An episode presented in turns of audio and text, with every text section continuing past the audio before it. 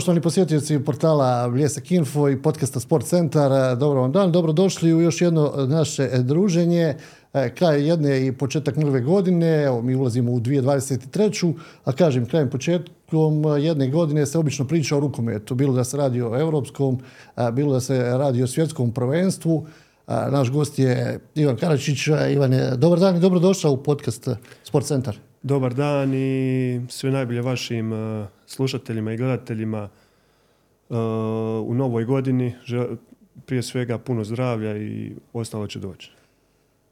Ovo je nakon sigurno 20 godina da imaš malo u ovom periodu odmora, jer obično je krajem godine su bišla reprezentativna okupljanja, pa pripremne utakmice, pa turniri ili neke kvalifikacijske ili veliko takmičenje. Pa baš tako je to ne, i ne sjećam se da kažem kad sam imao zimu slobodnu. Tako da, evo, proveo sam Božić u, u, u okruženju obitelji, što je ono, za mene bilo čudno. Inače, uvijek 25. 26. sam u Sarajevu, okupljanje reprezentacije, pripreme. Poslije toga dobijemo jedan dan, možda nekad i ne dobijemo za novu godinu ili slavimo zajedno ili nas puste taj 31. pa se prvog moramo da vratimo. Tako da evo za mene sve bilo nešto novo i da kažem ono nije se lako ni snaći u toliko vremena ono, kad imaš sad puno slobodnog vremena u ovom zimskom periodu, puno je ti dešavanja, tako, ali eto, fino sam se odmorio, napunio baterije nekako i spreman sam za drugi dio sezone u svom klubu. Međutim, vrlo brzo ćeš se priključiti e, svom klubu Kabi Rišon, već si tamo od 16. 2016. godine, je li tako? Tako je, tako je, već sam tamo, eto, sedma sezona ide, tako da osjećam se koji, koji je Mostaru, znači kao doma, da sam dao moj drugi dom i u Izraelu mi je prelijepo, snašao sam se dobro i uživam. I dok je tako, bit ću dole. Jesi očekivao kad, kad si potpisao nakon toliko klubova i toliko liga i utakmica, kad si potpisao ugovor u Izraelu da ćeš ostati tako dugo? Pa iskreno da vam kažem, kad vam rekao da jesam, slagao bi vas. To je bilo tako, tako spontano i i nenadano, jednostavno, eto, u trenutku kad mi je istek ugovor u Schauhausenu, e, na poziv jednog prijatelja gdje smo se slučajno čuli on je bio u tom trenutku sa predsjednikom mog sadašnjeg kluba Makabi Rišona gdje su bili u kontaktu. Jednostavno čovjek da li želiš da dođe ono, jednostavno nisam znao da ima rukomet uopće u Izraelu ono, stvarno mi je bilo ono, jednostavno bio sam skeptičan ali na kraju, eto, kao ajde da probam ti, jer je to desilo se u 11. mjesecu i, i, i ovaj, htio sam da, pro, da, da ubijem, kada kažem, vrijeme, jednu polusezonu, ajde doći dole da vidim. Jednostavno u ta tri mjeseca kad sam vidio šta je, kako, kako je klub organiziran, kakvi su uvjeti, kakva je država, vrijeme, sve kad sam stavio ono na vagu da vidim, jednostavno se više nije isplatilo u Europu da se vrati. Za većinu je ta liga i danas nepoznanica. Kako izgleda liga? Kakav je rukomet u Izraelu? Pa, rukomet je u Izraelu jako, jako ozbiljan. Prije svega, jako se mnogo ulaže. Uh, ima jedina mana je što su ograničili broj stranaca i jednostavno cijene svoje i ne žele, ne dopuštaju da stranci preuzmu primatu u ligi. I zbog toga je trenutno je sad samo četiri stranca. Prije je bilo, kad sam ja došao, bilo samo dva stranca. I da upadneš kod stranac, stvarno si trebao ono da prođeš baš puno toga da bi te oni, da bi te oni selektirali. Ali Izrael iz godine u godinu ulaže sve više i više, u sport, ne samo u rukomet, nego u sport, u sport općenito. Njihova infrastruktura je savršena, oni, oni imaju dvorana, nema, nema broja. Uh, vanjskih terena, uh, ogromni arena, jednostavno se ulaže, ogromni se novci ulažu u sport. Tako da samim tim se preslikalo i na rukomet, gdje uh, rukomet oni, znači od svih selekcija, oni e, rade to tako što, što svaku selekciju šalju u neku državu e, jako rukometnu razvijenu da bi se tamo ta djeca razvijala. Na primjer, sad u Hrvatskoj imamo jednu generaciju od 18 godina e, koja trenira u Osijeku, gdje im je sadašnji izbornik Hrvatske, Horvat trener i on ih vodi cijelu godinu, tako da praktički oni, oni, oni toliko mnogo ulažu. Prije toga je bila jedna generacija u Portugalu, pa jedna generacija u Njemačkoj. Jednostavno ta djeca kad se vraćaju u Izrael, oni su već školovani, pravi igrači, obučeni igrači jednostavno ovaj, iz godine u godinu sve su bolji i liga ima sve više kvalitetnih igrača i reprezentacija im je sve bolje. Evo sad su ovaj, na ovome kupu u Hrvatskoj gdje igraju prijateljske utakmice sa Hrvatskom i Makedonijom. To im je neka isto nagrada ovaj, da odigraju sa vrhunskim ekipama, iako su oni sad i u ovim kvalifikacijama bili imali dobre rezultate sa vrhunskim ekipama, već je egale igrale, tako da ono, ja očekujem sljedeći, ne znam, 5 do 10 godina da će oni biti redovni učesnici svih takmičenja. E, Kakva je situacija u tom prvenstvu, tvoj klub, e, koji klubovi vode glavnu riječ? Pa tamo su većinom klubovi podijeljeni kao dvije, to ti dvije obitelji, Makabi i Hapoel. Jednostavno svaki grad ima svoj, moje Makabi Rishon, ima isto u mom je gradu Hapoel Rishon, gdje imaš Makabi Tel Aviv, pa imaš Hap, Hapoel Ashdod. Jednostavno, e, znači, na te dvije frakcije su se klubovi svi podijelili. A moj klub je da kažem, uz Hapoel Rishon isto klub u mom gradu, sa najvećom tradicijom, najviše titula, i, ali ostali klubovi jako napreduju. Prošle godine je to Hapoel Ashdod uzeo prvu titulu u povijesti svoju. Prije toga su uzeli kup, e, tako da sad imamo veći izazov i jaka je konkurencija i bit će jako teško ove godine doći do titula. Ti derbi, kako izgledaju? Pa Hapoel, Hapoel Rishon i Makabi Rishon to je najveći derbi u Izraelu i stvarno je pun naboja da kažeš ono baš, baš ono fino je ga i fino je i za gledatelje, a i za igrati isto fino. Kakav je bio osjećaj kad, kad si prvi igrao taj derbi? Pa eto, da kažem, moja druga utakmica je bilo derbi odmah i to u njihovoj dvorani, da kažem, gostovanje, ali ovaj, bilo, bio je predlijep osjećaj.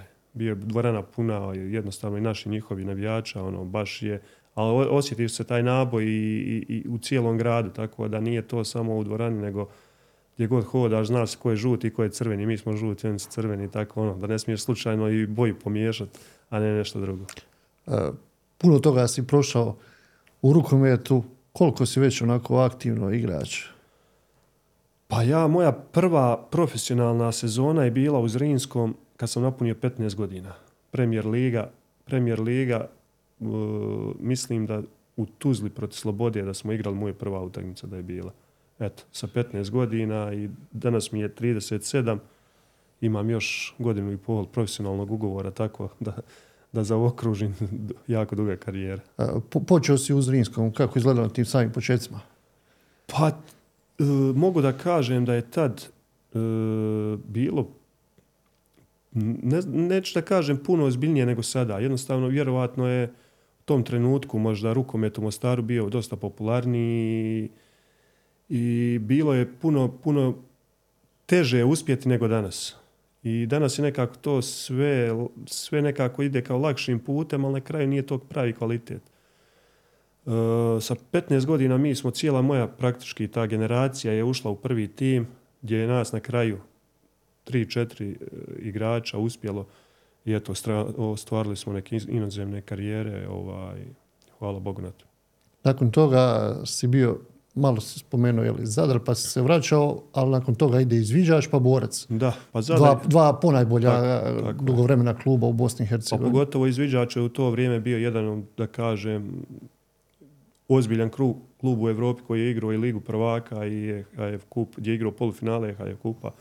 Tako, nemam šta da kažemo izviđaču, sigurno je jedan od najvećih uzborac, Banja Lučki, jedan od najvećih klubova na ovim podnjevljima u Bosni i Hercegovini, sigurno.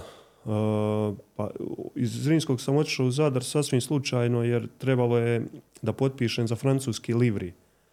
Uh, oni su bili tu na turniru u, u, u Ljubuškom i u dogovoru sa njima trebao sam polusezonu da odigram negdje samo da se riješi broj stranaca. Jer nis, imali su popunjen broj stranaca i trebao sam pričekati samo ti pola godine i da potpišem za njih. I na kraju se desio taj neki crni scenarij gdje je Livri e, bankrotirao i gdje je ispao iz lige odmah direktno u četvrtu ligu. Iz prve u četvrtu francusku ligu, tako da ja ti pola godine sam odigrao u, u Zadru i vratio sam se u Zrinski jer je ta mi opcija propala i jednostavno onda sam dobio poziv od e, tada trenera uh, izviđača i potpisao sam i neka se tu sam odigrao jednu godinu i odmah sam pot, poslije toga on se od Borac Banja Lučki otkupio moj ugovor i tamo sam igrao četiri godine. U tom nekom ranom periodu e, treneri sa kojima si radio, koji je ostavio najveći utisak ili najviše pa, pomogao u razvoju? Pa sigurno da mi najviše, mislim, početci su najvažniji. Moj pokojni trener Krunoslav Špec u Mostaru, jednostavno bez njega ja sigurno ne bi bio igrač kakav sam danas bio. Ne bi imao uopće sportsku kulturu kakvu danas imam da njega nije bilo. Jer jednostavno to je čovjek koji nas je naučio sve, naučio nas je kako biti sportaš, šta je sportaš, ne samo ne samo trening, nego i, i van treninga i s kim se družiti, kako, kako usmjeriti svoju karijeru, jednostavno... To ličnost izgradio. Izgradio nas je kompletno, kompletnu ličnost je on izgradio nas. Jednostavno, bez njega ne bi ništa bilo. Poslije je to samo nadogradnja bila gdje je svaki trener koji je dolazio, ti dolaziš kao gotov igrač i onda te on samo taktič, praktički taktički te koristi. Mogu da tu kažem da je gospodin Glavaš u izviđaču, jako puno sam naučio i od njega. Poslije toga sljedeći veliki trener koji me preuzeo je Dragan Marković Marka u, u borcu Banja Lučkom i stvarno poslije, eto da kažem, Krunoslava Špeca koji je, koji je me izgradio od mojih rukometnih početaka, Dragan Marković me je usmjerio u neku ozbiljnu karijeru. Jednostavno, bez toga čovjeka sigurno da ne bih imao karijeru kakvu danas imam, on me da kažem, instalirao u reprezentaciji, da budem jedan od nositelja igre i hvala Bog ja sam to njemu vratio na najbolji mogući način i na kraju, eto, ispalo je super i za mene i za trenera i za reprezentaciju, ali da kažem da je Marka popularni, za mene jedan od najvećih trenera ovdje. ono što je jako zanimljivo, recimo, iz tih godina, kad već pričamo o rukometu, pa spomenuo izviđač koji igrao polufinale. E, liga je bila dosta kvalitetna, bilo dosta kvalitetnih igrača. Klubovi iz Bosne i Hercegovine koji su nastupali na europskoj sceni nisu bili samo prolaznici. I izviđač, i borac, pa Bosna. E, pa je bilo tu još par ekipa, Visočka Bosna, nekoliko izuzetno sastava. Danas, e, pa rekao bi da, da je nekako slika ipak malo drugačija i neću reći negativnija, ali osjeti se to i po rezultatima i a što je opet zanimljivo s obzirom da je to bilo prije nekih 15-20 godina. Pa kad usporedite ulaganje tada u, u rukomet i danas to su velike razlike. Jer budžeti tadašnjeg izvođača, borca, Bosne su jednostavno, jednostavno bili vrhunski. I oni su mogli da, da, da, da dovedu vrhunske igrače i strane igrače, ne samo domaće igrače. I, i to je se odmah na rezultatu primijetilo. A kad vi tako ulažete, dovodite vrhunske igrače, jednostavno i vaši mladi igrači će uz njih stasati i postaće bolji igrači, imaju, imaju uzore, imaju u koga da se ugledaju i jednostavno samim time privlačite i, i, i mlade, mlade ljude da treniraju rukomet i popunjavate svoje akademije, samim time i prvi tim odmah stasaje jednostavno ste i privlačni za sponzore i sve to nekako vodi jedno drugo. Dok je sada totalno opozit situacija da kažem, jednostavno niko ne ulaže, djeca ne žele da se bave rukometom, onda je to tako mali izbor igrača u cijeloj državi sada da, da, jedno, ne možeš napraviti dvije ekipe, ne kažem da ligu dobro napraviš. I onda još samim time što su klubovi odbijali da igraju u Europu iz financijskih razloga i onda gubiš te EHF bodove i, i, na kraju krajeva sad i prvak kad osvojimo ne, ne može pristupiti Ligi prvaka, ne može pristupiti EHF kupu. Može, u, pa sada je to Evro, Evropska liga. Možeš samo da igraš ovaj EHF kup što je prije bio challenge kup i jednostavno tu se ne možeš razvijati kao klub i nemaš nikakvi benefita. Sponzorski je to uh, neprivlačno i jednostavno niko ne želi da ulaže. A koji je lijek za to? Opet da kažem ja, lijek su financija i da se krene iz početka. Puno djece privući i raditi od početka, jer jednostavno tada je liga bila tako jaka, ja sjećam te lige jednostavno ono, svi vrhunski, vrhunske ekipe kad bi igrali protiv ekipe iz Bosne i Hercegovine, on se mučile bile. I onda zamislite vi sada djeca dođu od 15-16 godina koje su već ovdje u Zrinskom prvom igraju protiv takve ekipa. Jednostavno mogu si da napreduješ, mogu imao si imao si sve uvjete da napredniješ. Danas, danas je to totalno drugčija situacija i, i, mladi momci nemaju tako jake utakmice i ne mogu da napreduju. Ti nakon e, borca odlaziš u Meško Brest i tu počinje tvoja ta internacionalna karijera. Tako je. Meško Brest, da kažem, eto, opet upao sam u klub, jedan od, da kažem, u to vrijeme klub koji je bio nepoznanica, ali klub koji je imao viziju da postane jedan od standardnih članova Europske lige prvaka. I to su uspjeli. Na kraju, na kraju je Brez Meškov postao jedan od najpoželjnijih klubova u Europi, što financijski, što kvalitetom i, i, i postao je nevjerojatan klub. Evo, sve do sad ovih nesretnih dešavanja u Ukrajini, do rata. Ovaj, tu su bili stalno negdje na bili su, bili su, igrali su A i B skupinu Lige prvaka, imali su vrhunsku ekipu, tako da eto sve do ovoga nesretnog rata gdje sada se ponovo oslonili na svoje snage, više nemaju stranaca, tako da, ali eto još se nisu i dalje ugasili, jer jedan njihov glavni sponzor je Gazprom. Meškov se zove po, po ocu osnivača kluba, Aleksandra Meškovu. I to mi je bilo jedno veliko iskustvo i tu sam odigrao, da kažem, prvu svoju ligu prvaka Ovaj, I nikad to neću zaboraviti. Imao sam čast da radim sa vrhunskim stručnjakom kao što je Željko Babić, hrvatski izbornik, bivši. Od njega sam isto puno naučio i jednostavno, eto, to je jedna isto stepenica u mojoj karijeri bila. Nakon toga?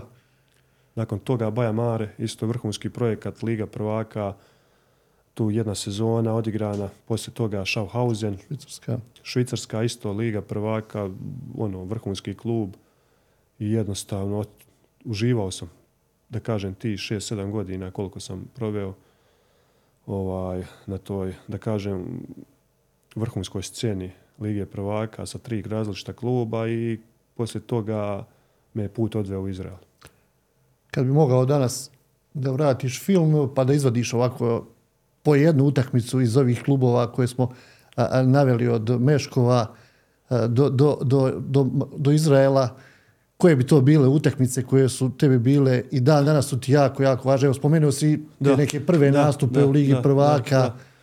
Pa da kažem, jedna od prvih važnijih utakmica je bila borac Bosna za prvaka u, države u Boriku gdje smo izgubili jedan razlike od Bosne i tad je Bosna gdje je igrao moj brat. Igrali smo jedan protiv drugog ovaj, i utakmica je odlučivala izravno za prvaka i on je tu pobjedio jedan razlike i osvojio prvenstvo, da kažem, pred pretpunom dvoranom baš je bilo ono predlijepo. I to je neka prva utakmica koja mi je baš nek ostavila značajan utisak.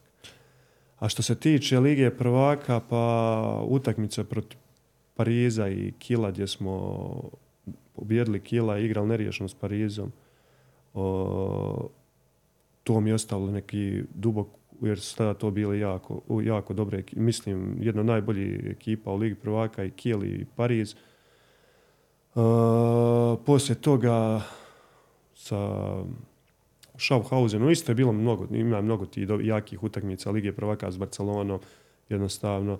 Ali najviše te na kraju te vežu utakmice s reprezentacijom, jer ono, kad igraš sa reprezentacijom, to ti je jednostavno drugčiji osjećaj i nemaš toliko mnogo utakmica ako s klubom i onda one nekako imaju taj e, veći draž i cijela država je tu i za, ono, jednostavno je ti plasmani, pobjeda protiv Islanda, pa pobjeda protiv Češke, pa jednostavno same sami odlazak na ta prvenstva su vrhunski bili stvarno. Jest da tamo, eto, na prvenstvima nismo imali neke dobre performanse, ali da kažem, uspjeh je bio i kvalificirac. Spomenuo si, jel, brat, to rivalstvo kako traje? Pa eto i siguran sam, proti, siguran sam igrao u Uzrinskom zajedno, nekako nas je put razveo, ovaj, on je otišao poslije u Metković, ja u Izviđač. Nismo se više sreli zajedno u klubu, ali imali smo mnogo prilika. Nekako smo uvijek bili blizu da ili ja pređem u njegov klub ili on u moj, ali nije se nikad desilo. Jednostavno i eto, na kraju je bilo dosta ti utakmica jedan protiv drugog i dok je igrao za Vardar i, i za Bosnu Sarajevsku i za Metković i za reprezentaciju Hrvatske igrali smo i na svjetskom prvenstvu jedan protiv drugog i prijateljske utakmice Hrvatske i Bosne i Hercegovine jedan protiv drugog. Tako da smo dosta utakmica imali jedan protiv drugog, ali Jedini je to što nismo, da kažem, na nekom vrhunskom nivou igrali zajedno u nekom klubu.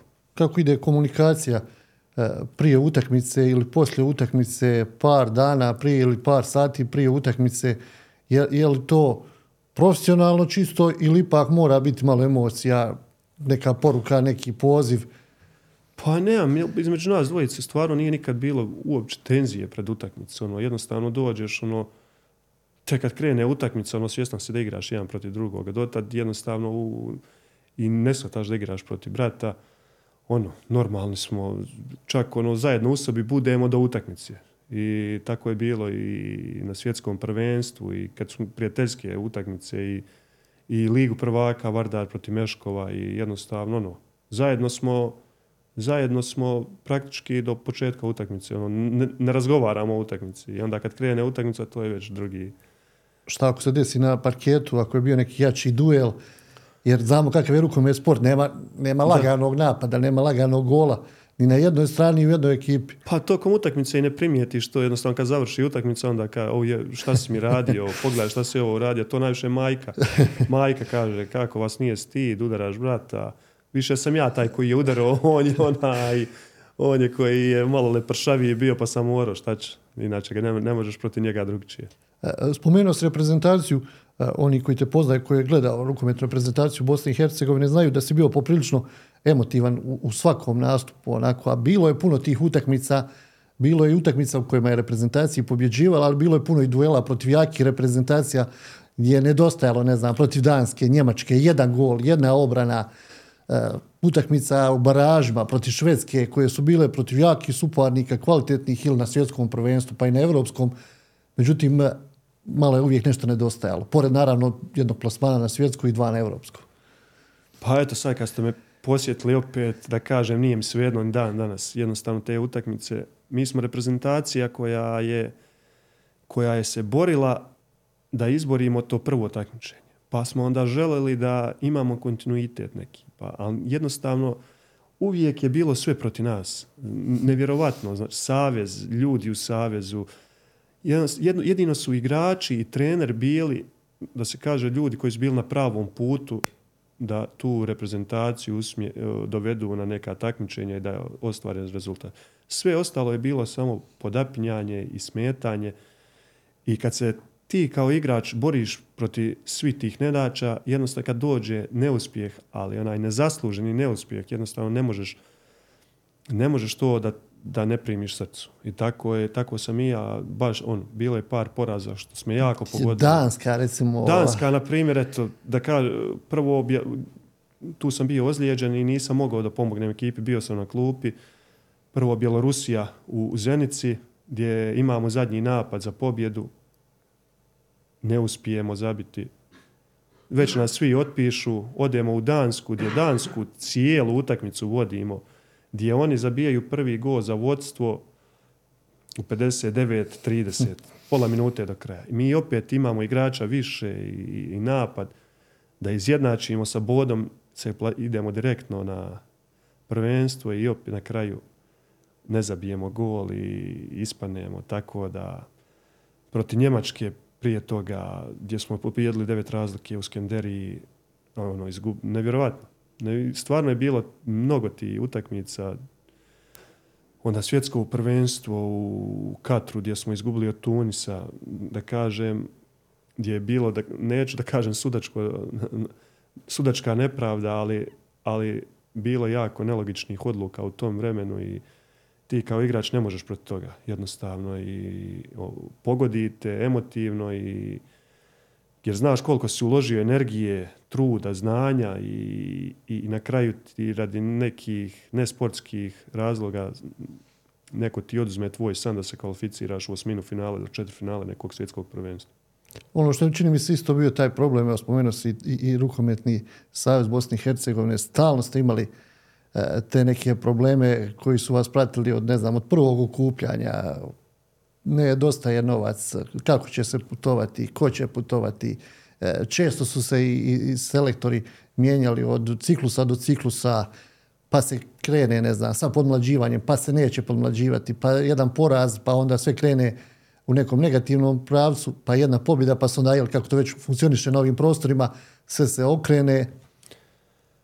Prvo, mi igrači uvijek smo pokušavali da to sve stavimo sa strane, ali nekad jednostavno nije moguće. Jer ti kad, kad, kad odeš kvalifikacije pa, pa te pošalje autobusom da igraš kvalifikacijsku utakmicu na Kosovo, pa s Kosova ideš direktno za Slovačku, gdje trebaš da pobjediš da bi obezbijedio neki baraž, pa se obezbijedi baraž, pa igraš protiv švedske kući, pa uh, pred utakmicu, 12, utakmica je u 8 na večer, a tebi kažu u hotelu, molim vas da iziđete check, check out u, u 12. I mi moramo u sred Sarajeva da iziđemo iz svojih soba, a gdje su šveđani, naravno, oni tek ručaju, idu da odmore, a mi, mi, se pripremaju mi u normalno. čekamo utakmicu. E, onda, znači igrač ne može na to da imun ostane. Jednostavno, a da kad ne bi sada da pričamo ovdje koliko je tu još bilo, koliko je tu nelogičnosti i, i bahatog ponašanja pojedinaca i saveza bilo u to vrijeme. Neš da griješim dušu, bilo je ljudi koji su davali sve da obezbijede nešto, da, da pomognu i stvarno bez njih ne bi bilo moguće. Ali, ali je uvijek, uvijek su bili ti da kažem, destruktivci u prvom planu. Ne znam iz kojeg razloga i zašto im je to bilo u interesu, ali jednostavno destrukcija je vjerovatno puno lakša od obstrukcije, tako da ne znam, to im je bio neka, neka, neka zašto se to, dan danas mi nije jasno, zašto, zašto je nekome bilo u interesu da sve to dobro sruši. I stvarno ne znam što da kažem. Žao mi je, ali eto opet sam ponosan što sam uspio da privedem cijelu karijeru tu reprezentativnu na jedan fin način, bez ikakvi mrlja što se mene tiče, a ostali ljudi nek se zamisle. To je njihovo i nek se zamisle gdje, gdje su dobili rukomet BH sada. opet, kad se ovo ispričaš, onda dva plasmana na europsko i jedan na svjetsko dobiju još više na težini. Pa, da, moglo je tu da budu još minimalno dva prvenstva. Još minimalno dva prvenstva i smo mi za, zaslužili da igramo ta dva prvenstva. Jednostavno nekad nismo imali sreće sa ždrijebom, a nekad, što sam rekao, i ta viša sila nam nije dopuštala. Ali kvalitetom smo sigurno zasluživali. Imali smo stvarno vrhunsku reprezentaciju, vrhunske igrače smo imali i to ne može niko da ospori. Jednostavno, eto, da nas je ta logistika malo bolje pratila, ova, i sigurno bi bilo i još dva prvenstva. Prvo, da kažem, smjena Dragana Markovića Marke je bila toliko nepotrebna, taj čovjek trebao da ostane da bude selektor. Poslije njega kad je došao Bilal Šuman, isto tako, nepotrebna smjena gdje je čovjek davo pola svog života za tu reprezentaciju, borio se stvarno, ko lav se borio za tu reprezentaciju i taman kad je ono i kvalificirali smo se sa njim na prvenstvo i počeli smo dobro da igramo, napravio je ponovo taj kult neke reprezentacije, onda dadnu njemu otkaz. I onda dovedu jednog trenera, pa drugog trenera. Jednostavno, ne ide to tako. O, ali eto, et, na kraju krajeva žal ostaje za tim nekim prvenstvima, ali ponosan sam što smo prva generacija koja je odvela Bosnu i Hercegovinu na evropsko i na svjetsko prvenstvo. Ti si prošle godine negdje u, ovo vrijeme nakon jel, završetka europskog prvenstva zaključio tu pa, svoju reprezentativnu karijeru koja je također trajala nekih 18, 17, 19 godina. 19 godina. Puno je tu utakmica.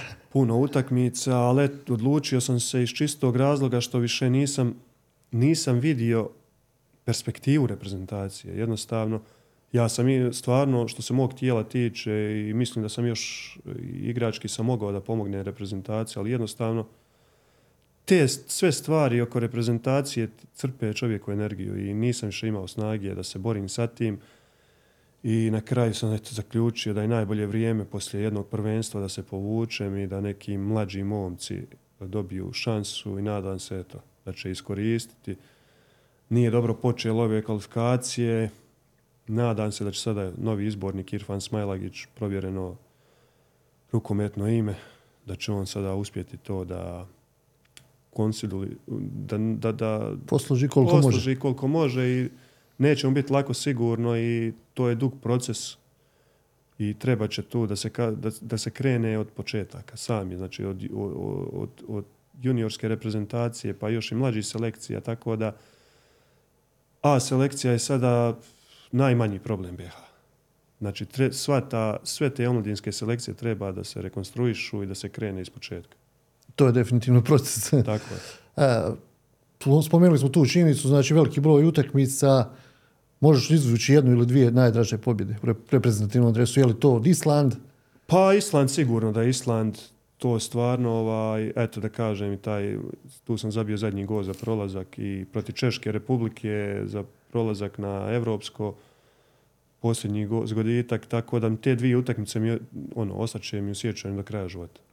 Pamtiš neki ovako zanimljiv detalj kada su u pitanju te, te presudne E, utakmice, e, mnogi ne znam, prepričavaju neke time oute iz Kenderije protiv Islanda, pa onda pa, u revanšu protiv Islanda, pa i susrete koje su poslije toga spomenuo. Pa eto, taj time out u Skenderiji gdje vjerovatno ono, nisam ni svjestan bio dok nisam pogledao utakmicu ponovo gdje naš izbornik Marka kaže polako, nemojte izgubiti loptu, bitno je ovaj, da ne primimo go, mi ćemo njih pobijediti gore. I eto, na kraju, na kraju se uspostavilo tako, otišli smo na Island, nismo pobjedili, završilo je neriješeno, ali smo pobjedili u Skenderiji jedan razlike, tako da ovaj, na našu sreću kvalificirali smo se. Ali definitivno kad spominješ e, Markovića, to je bila ona, stara, mogli bismo reći, škola rukometa i, i trenerska, odnosno njegova igračka, pa kasnije trenerska. Pa Marka, Marka, stvarno on je jedno, ono, da kažeš, Banja Lučko dijete, ono, koje pun, pun, je, pun je samopouzdanja i znanja, jer vi ne možete imati to samopouzdanje bez znanja i on je to jednostavno znao da uklopi i prenio je to na nas. dok je on bio naš izbornik, mi smo vjerovali da možemo da pobjedimo svakoga. Jednostavno nije bilo bolje ekipe. Čak i, i, i ako su bolji bilo, on je nas uvjeravao da smo mi bolji od njih. Na kraju čovjek povjerio u to. I iziđeš na teren i ti, mi smo pobježivali i Njemačku i Švedsku i, i, i Španjolsku, sve. Ja ne znam ima li jedna reprezentacija da je mi nismo pobijedili, jednostavno ovaj, pod njegovim vodstvom. Tako da, što se toga tiče, stvarno je bio i ostao vrhunski trener. Kad se priča o rukometnim ekipama i reprezentaciji, nekako se čini da to mora i da obično bude neka onako fina klapa, fina, fina ekipa i što se tiče treninga i što se tiče priprema i utakmica i pobjeda i poraza. Opet rukometaši naravno na stranu i nogomet, košarka i neki drugi kolektivni sportovi, ali rukometaši su opet nekako posebni po sebi. Ja sam ja tu u pravu ili, ili, ili mi se samo to čini onako gledam sa pa, strane? Možda, možda, kažem, stvarno mi smo vrhunska klapa bili i ostali smo prijatelji dan danas svi, što je jaka, jako rijetko u, u svijetu sporta. E, stvarno, da kažem, ti reprezentativci s kojima sam igrao i dan danas se čujem skoro sa svakim od njih, ostao sam u vrhunskim odnosima, jednostavno to su neka prijateljstva koje će ostati za cijeli život i bez toga, bez toga nema ni treninga, nema ni rezultata, nema ničega. Jednostavno, to, ako, ako radite s nekim, a, a nemate dobre odnose, tu nema sreće sigurno. Rukomet je strašno napredovao. Koliko ti primijetiš, ne znam, u svojih nekih tih prvih profesionalnih utakmica od izviđača i borca do danas, kad si u Izraelu, koliko osjetiš da je taj, da je taj rukomet krenuo, da su to sasvim neke druge utakmice u odnosu na nekih 15 ili 20 godina kad se igralo ono što kažu stari treneri na 20-20 ili danas kad je utakmica finala Lige prvaka završi, ne znam, 38-35 ili 40-35? Uh, e, ogromna je razlika. da kažem, še isti sport nije. Je, uh, toliko se sada u fiziku ulaže u rukome da je to abnormalno. Ide sa nekim koracima gdje se, da kažem, kopira ta NBA sustav. Gdje, samo igra se ubrzava, igra se pokušava prenijeti gledateljstvu na neki atraktivan način i jednostavno iz godine u godinu su je mijenjaju pravila e, sve u svrhu toga da se igra ubrza, da, da fizika bude dominantnija od, od taktike, tehnike i, i, i jednostavno je postao zahtjevan sport, jako zahtjevan i da kažem še nije ni pristupačan toliko kao što je bio prije, jer, jer ako nisi savršeno fizički pripremljen, nemate nigdje. Jednostavno gubiš korak i ne možeš, ne možeš da ispratiš sve to. Zamisli prije, ne znam, prije ja kad sam krenuo da igram rukomet, bilo jedno, zabiješ go pa slaviš po 15-20 sekundi. Sada dok za, u ti 15-20 sekundi mogu da padnu još tri gola.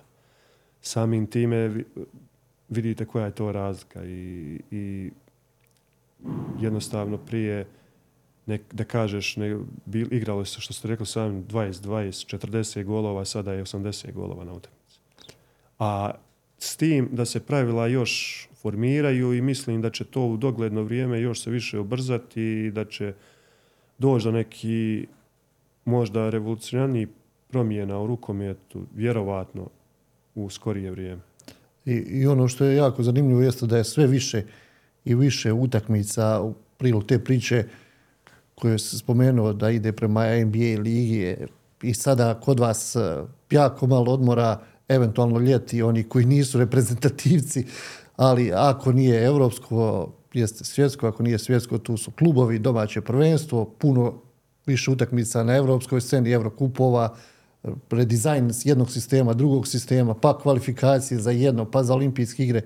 Tako da samo u slučaju ovo, recimo, sada kad si se ti oprostio od reprezentacije, pa imaš taj neki period 20 dana, možda na ljeto još Da, da. toliko, ali uglavnom jako puno utakmica. Pa jednostavno TV prava kroje sve. I, i, i kad je nama naj, ono, kad bi najviše želili da odmaramo, da, da, da budemo uz obitelj, jednostavno tada su, tada su utakmice najzanimljivije i, i ljudi žele da ih gledaju. Za Božić, Novu godinu, većina tog pučanstva je kući i oni, oni bi htjeli da vide nešto na TV-u. Znači, sport treba nešto da ponudi i zato sada jednostavno ubacili su sve te vrhunske događaje u te ključne termine i, jednostavno više nemaš vremena. Ne, ne zna se, kad kreneš ljeti, završavaš, da kažeš, lje, ljet. I imaš ti 15-20 dana odmora i to je to. Ostalo, utakmice su non stop, prvenstva su svake godine, Liga prvaka, Liga prvaka, razni kupovi, kvalifikacije još. Znači igra se jedno prvenstvo, a za drugo su kvalifikacije, tako da nema praktički kroz, ono, kroz, kroz godinu tjedan dana bez utakmice, sigurno da nema. Kad obični ljudi gledaju rukomet, uglavnom se priča svodi na to, jel, ko će zabiti više golova. Međutim, nije to baš tako jednostavno. Način privikavanja na, ne znam, odbranu 6-0, 5-1, 3-2-1, eh, promjene sistema, igraš ili u oba pravca, u jednom pravcu, igraš samo u napadu, igraš u odbrani. Puno je ti nekih stvari eh, eh, na koje se čovjek mora, mora prilagoditi. Ti si puno promijenio klubova, puno trenera. Tako. Kako ide proces te neke eh, prilagodbe, ne znam, a ako si igrao u jednoj ekipi pa dođeš u drugu, jedna druga vizija trenera, E, Rukomet je jako taktičan sport i puno je varijanti i obrambeni i napadački i jednostavno e, nije se lako prilagoditi, po- pogotovo u današnje vrijeme gdje, gdje ima par tih struja nekih trenerskih gdje, da kažem, imaju već neke izražene taktičke zamisli, kao na primjer što su španski treneri, islandski treneri, pa balkanska škola, imamo neku skandinavsku školu. Uh, sve te škole plus, plus taktičke neke zamisli uh, trenera u različitim ekipama, jednostavno nije to lako za, za igrača koji tek dođe u tu sredinu da se uklopi. Treba proći određeni određeni period adaptacije, pogotovo za te neke ozbiljnije taktičke zamisli, kao španska škola rukometa. Ja znam Igor kad je moj brat prešao u Vardar pa je došao španac Raul Gonzalez, njemu je trebalo godina, godina i po dok je pohvatao sve te konce, šta trener zahtijeva od njega, koji način igre, kojim očima da gleda taj rukomet, jer nije više to rukomet bio samo uh, trči, skoči, uh, šutni nago, zabij go, jednostavno puno je različitih tih uh, segmenata u rukometnoj igri da, kojim se treba posvijetiti igrač da je to stvarno strašno. I igrač, što, kao što sam rekao, ako ni trebaš prije svega biti fizički superioran, a onda taktički, taktički stvarno obučen da možeš ispratiti sve te zamisli na vrhunskom nivou i samo najbolji zato i opstaju. I, i jako je zahtjevan sport i ako, i ako malo, malo o, zaostaješ, jednostavno padaš i nema te dalje. I gdje je tebi bilo ako nekako najteže se e, prilagoditi, e, sa kojim trenerom ti je bilo najteže nekako uspostaviti taj neki normalan Pa odnos? da kažem da, da sam imao nekog da, š- neki španski sistem, klasični nisam, ali e, Željko Babić je bio najbliži tome sistemu i jednostavno sam kod njega taktički dosta sazrio. Poslije sam imao trenera kao što Danci, Lars Walter, gdje mi je bio trener i u Schaffhausenu i, i u i u Baja Mare, gdje je to već više brži rukomeca, puno trčanja, manje šablona neki. Poslije ova balkanska naša škola gdje je mješavina svega, jednostavno nije lako, ali eto, svaki igrač nađe sebi nešto što je njemu naj, naj, najbolje leži. Ja sam uvijek volio više tu nekako bržu igru, agresivniju, više jedan na jedan nekako od, od te taktičke zamisli gdje je Igor, na primjer, totalno drugčiji igrač gdje je ono, playmakerski doveo to do savršenstva i svaka mu čast. Protiv koga je ovako bilo naj, najteže ili najnezgodnije igrati kad se pripremaš, kad znaš da je s druge strane, ne znam, je li to ta nordijska škola, je li bivša ruska škola, koje su bile poznate pa, po toj svoj nekoj, ili njemačka koje su bile poznate po da. toj svoj nekoj defanzivi gdje će ono učiniti sve da te zaustavi na bilo koji način. Pa najteže, mislim, za mene, najteže je bila ta skandinavska škola. Jednostavno, ti, ti su igrači te ekipe, reprezentacije su tako spremne fizički, tako, znači 60 minuta ljudi drže tempo nevjerovatan. Znači, ne padaju, što je još više, oni po, svake minute oni, oni povećavaju taj tempo. Oni kraj utakmice u jačem tempu završe nego početak. I jednostavno, ako nisi ono da kažeš na 100% nema šanse da ispratiš, da, da, da imaš imalo šanse da pobjediš utakmicu. Tako da mi je protiv tih ekipa skandinavski i reprezentacija bilo uvijek najteže igrati. Pamtiš nekog ovako i danas igrača kojeg ne voliš, ono neću reći spomenuti, ali za kojeg ono, možeš reći pa, da, da je ovaj, ovaj tamo bio grub, je slomio me ono... Pa da kažem da mi je naj, najugodnije bilo, ne, ne, igrač najneugodniji za čuvanje kojeg ono stvarno nisam volio da ga vidim je Narcis, Daniel Narcis koji je igrao za francusku reprezentaciju tada u Parizu. Uh, eto, par utakmica sam igrao protiv njega i ono, mogu za njega da kažem da je najneugodniji igrač za čuvanje kojeg sam ja imao priliku da čuvam. Ta francuska reprezentacija je nevjerovatna priča. Igrači, evo Isat Karabatić i još neki igraju do maksimuma, ne znam, do 40. i preko 40. godine E, jako, jako puno su učili od te bivše, bivše Jugoslavije, tog rukometa. I dan danas se oni vole pohvaliti sa tim, jer tamo, ne znam, početkom 90-ih ili krajem 80-ih, za one koji ne znaju, bile su one A, B, C divizije, Francuska je bila negdje između da. B i C divizije, međutim onda su pokupili sve što se moglo pokupiti sa ovih e, prostora od pokrajca, pa onda od igrača metaloplastike, od igrača iz Bosne i Hercegovine, Hrvatske, Srbije, uspjeli su i trenera doći do onoga da su jeli, postali ono dinastija rukometna. Jel? Tako. Pa mislim da su oni e, prekopirali tada našu školu rukometnu gdje je dosta naših trenera otišlo da radi u Francusku i, i jednostavno se na kraju to isplatilo. Uložili su, mnogo su uložili, ulažu još više. Trenutno francuska škola rukometna je jedna od najjačih na svijetu i mislim da su ne da su najjači na svijetu, jednostavno nema niko blizu njih. I te mlađe selekcije i tu se ništa slučajno ne prepušta, tako da za njih samo će, oni će samo da budu još bolji i bolji i bolji i za njih nema zime stvarno. A što se tiče igrača kao što su Karabači, oni igrači koji, evo, već da kažeš, četvrta decenija života igraju kao da su jučer počeli, to je nevjerovatno. Nevjerovatno je, ali to mogu samo igrači koji se puno odriču, koji, koji ulažu u sebe abnormalno i vremena i, i za svoju regeneraciju, za trening i svaka čast, evo, čitao sam nedavno da je planira još da odigra olimpijske igre, tako da, ono, kapa da poda. Je, za mene jedan od najvećih svih vremena. E, spomenuo si tu čini da se rukomet mijenjao, mnogi će reći da je rukomet poprilično uh, grub sport. Koliko treba jednom igraču nakon jedne teške utakmice, evo recimo ako si igrao protiv neke skandinavske reprezentacije, ako si igrao protiv nekih igrača njemačke, francuske lige, proces oporavka i proces pripreme uopšte, kako ide za, za te neke... Pa eto, da kaže, na prvenstvima imate dva dana da se praktički igrate, danas se igrate, sutra vam je slobodno preko sutra igrate. Znači, nema teoretske šanse da se organizam može oporaviti. Jednostavno vi iz utakmice u utakmicu idete, i svaka utakmica, vaša fizička performansa pada za 20% minimalno. Uh, poslije jedne takve utakmice uh, igrač da bi došao u neko optimalno fizičko stanje, njemu treba tri dana minimalno za oporavak.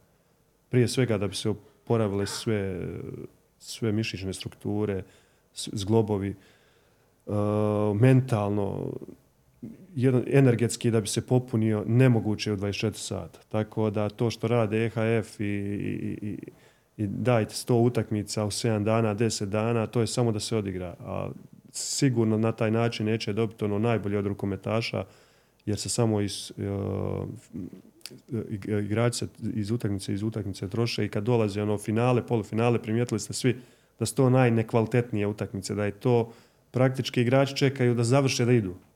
E to je ono što, što nije dobro i nadam se da će bar, bar po jedan dan uh, ekipe dobiti više odmora u budućnosti neko, ali opet ne vidim kad će se to desiti. Kad bi mogao za reprezentaciju te neću pitati neku slagati recimo idealnu postavu jer si dobar prijatelj sa svim igračima pa ti može biti malo nezgodno, ali recimo od klubova u kojima si igrao. Spomenuli da. smo i sve, ako bi mogao posložiti neku idealnu, idealnu postavu. Of, sad treba se tu sjetiti svi igrača s kojima sam igrao, ima i mnogo. Ovaj, teško, pa sigurno da mi ne, na lijevom beku bio Nikola Manojlović, a, s kojima sam igrao, jedan od najboljih obrambenih igrača kojeg sam ja imao priliku ikad igrat sa njim i, i gledat. Tako da on bi mi sigurno bio tu lijevi bek i, i, i, i centralna figura u odbrani. Njegov kum Rasko Stojković, pivotman, jedan najbolji na svijetu.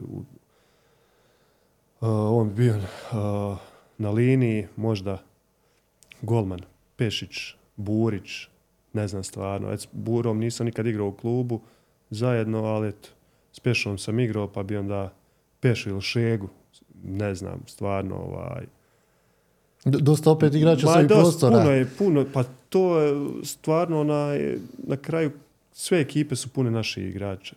Igrača s naših prostora, tako da ono, ja preferiram prije nego neke strane igrače, tako da na srednjem beku bi tu možda bio Časar, Mađar, on je jedan od uh, boljih srednjaka bio. Uh, desni bek Marko Panč, to mi je, to mi je ovaj, i Cimer i za mene stvarno vrhunski igrač, čovjek i uh, desna krijela, stvarno ne znam, možda Reichmann, Njemac s kojim se igra u Schaffhausen, on je bio vrhunsko desno krilo, lijevo krilo, Puh, uh, uh, lijevo krilo, Ljubo Vukić. Ljubo Vuk sa mnom u Meškovu, eto. Uspio sam posložiti, ja. Uspio sam nekako, ali to na brzinu sad, kad bi se pošao sjećati igrača, bilo je mnogo tako da je. Pričali smo malo o tome prije početka razgovora, evo polako dolazimo i, i do kraja ovog našeg druženja. Bez obzira što je rukomet se mijenjao, bez obzira što je dosta neugodan jel, kontakt, sport, dosta, dosta rukometaša, evo spomenuli smo Karabatića, tu je aktivno i preko 35, 36 godina uspijevaju, pogotovo oni koji igraju samo u jednom pravcu, jel? oni su ipak pod manjim pritiskom. Uvijek imaš nekog perioda, ako ništa pola minute ili minutu, da, da uzmeš zraka. Pa sport je se promijenio u globalu. Nije to sad više rukomet ili nogomet, košarka. Jedno, po, vijek trajanja je se pomjerio jako. I u zadnjih 15 godina je to je baš očito. Uh, vidite da je sve više igrača i u nogometu koji su 36, 37 plus, pa igraju na vrhunskim, uh, u vrhunskim klubovima i, i još su vodeći igrači svojim klubovima, tako da to nije slučajnost što se tiče košarke i košarka čak i sa 40 godina u NBA-u imamo igrača da igraju rukomet rukomet je možda najzahtjevniji što se toga tiče jer ima puno kontakta. A s druge strane, igrači imaju vremena da radi zamjena da, je, da odmore tokom utakmice, tako da tako da igrač od 38, 39 do 40 godina, da kažem ja, danas uopće nije čudo da vidite na terenu, jer ta regeneracija, treninzi, sve se promijenilo, sve je tako to na nekom znanstvenom nivou otišlo daleko. I igrači,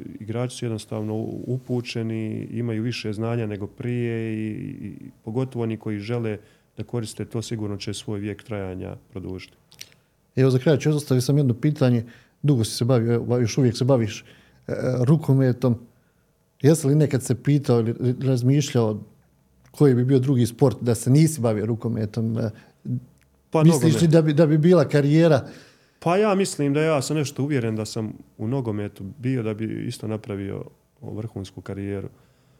Ne bi sigurno bio ne možda napadač ili nešto, ali imam osjećaj da bi bio jako dobar obrambeni igrač. Uh, Zadnja linija ili? Pa tako je. Imam stvarno onaj dok sam trenirao nogomet uvijek sam bio jedan od najboljih i kad igram i dok sam igrao s svojim vršnjacima uvijek sam bio jedan od najboljih. A jednostavno nisam imao e, strpljenja otići na trening gdje je bilo 500 djece i da dobijem jednu minutu da igram.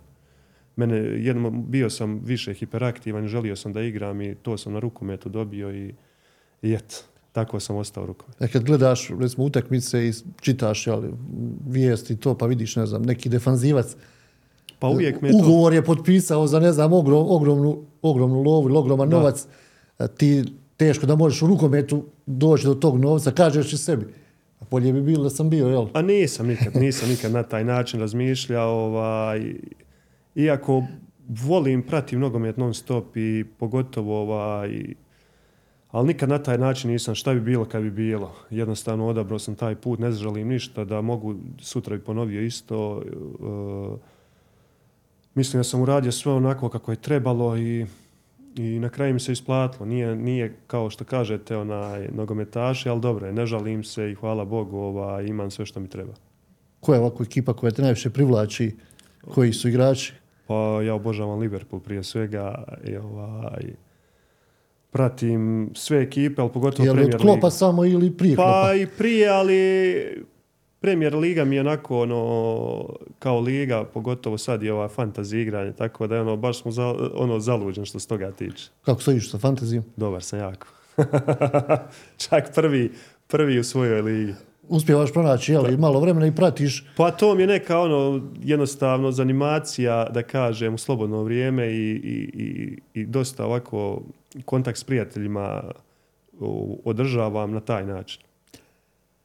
Ivane, hvala lijepo na izvenom vremenu. Evo, dotakli smo se zanimljivih stvari. Ovo je bilo još jedno izdanje podcasta Sport Centar. Puno zdravlja, sreće i da odrađuješ ugovore koliko možeš još uvijek, jel? Tako je. Hvala vama na pozivu. Ovaj, bila mi je čast što sam ovaj, sudjelovao u vašoj emisiji. Želim vam sve najbolje u novoj godini.